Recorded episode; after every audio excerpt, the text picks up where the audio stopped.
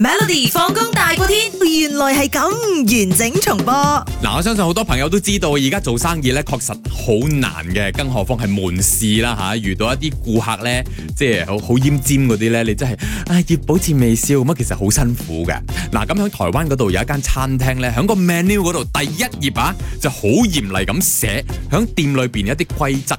請問以下邊一項規則係 William 新威廉老作嘅呢？嗯，A 倒瀉飲料就要另加五百蚊台幣嘅呢一個清潔費啦。係咁 B 呢，就係、你帶小朋友嚟請控制，不然我幫你教。OK。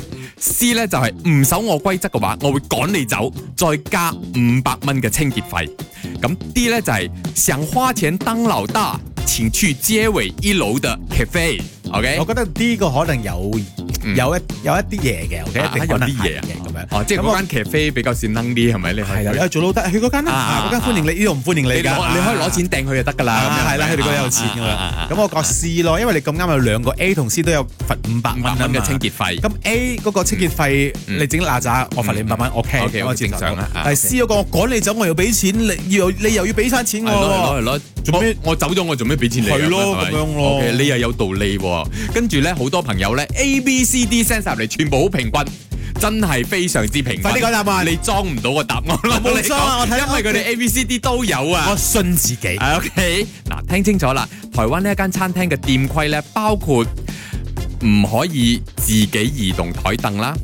嗱，外帶飲料最低收費咧係一百五十蚊啦，跟住尖峰時期咧用餐八十分鐘你就要走啦吓，跟住仲講到咧，想花錢當老大的話，請去街尾一樓的 cafe。 OK。仲有就係、有帶小孩的請控制，不然我幫你教他。 OK，仲有就係、C 唔守規則，我會趕你走，再加五百蚊嘅清潔費唔啊！守規則，我會講你走即。係你估錯咗，係 A 係我老作嘅，OK 就係倒寫嘢咧，我要罰你五咁點解佢要唔守規則，我仲要佢佢寫咗，佢寫咗好多呢啲咁嘅條規出嚟咯。然之後呢，有好多網民呢都講，其實依家做生意真係好難。希望咁多位顧客呢，真係要了解下。譬如話你即係帶個小朋友去周圍撞撞撞，如果捧親嘅捧住嗰啲熱嘢出嚟，咁點算啊？撞冧咗，唔單止係倒瀉嘢，仲可能即係令到你嘅小朋友受傷啊，係咁樣辣親咁就唔好咯。其實都係啱嘅，希望咁多位網友可以即係手下留情咯。做咩？咁樣咯即係佢會唔唔係係我網友全部唔中意咁樣，係網友，唔係有啲網友講，哎誒係咯係咯咁多規矩嘅，咁樣唔好嚟啦咁啊。係啦，但係有啲網友就認為佢講得一啲都冇錯喎，呢、個店家係咪先？啦，真寬宏大量啲啦，咁多位朋友合作下啦真的。每逢星期一至五傍晚四點到八點，有 William 新偉廉同埋 Nicholas 雍舒偉陪你 Melody 放工大過天，陪你開心快樂閃閃閃。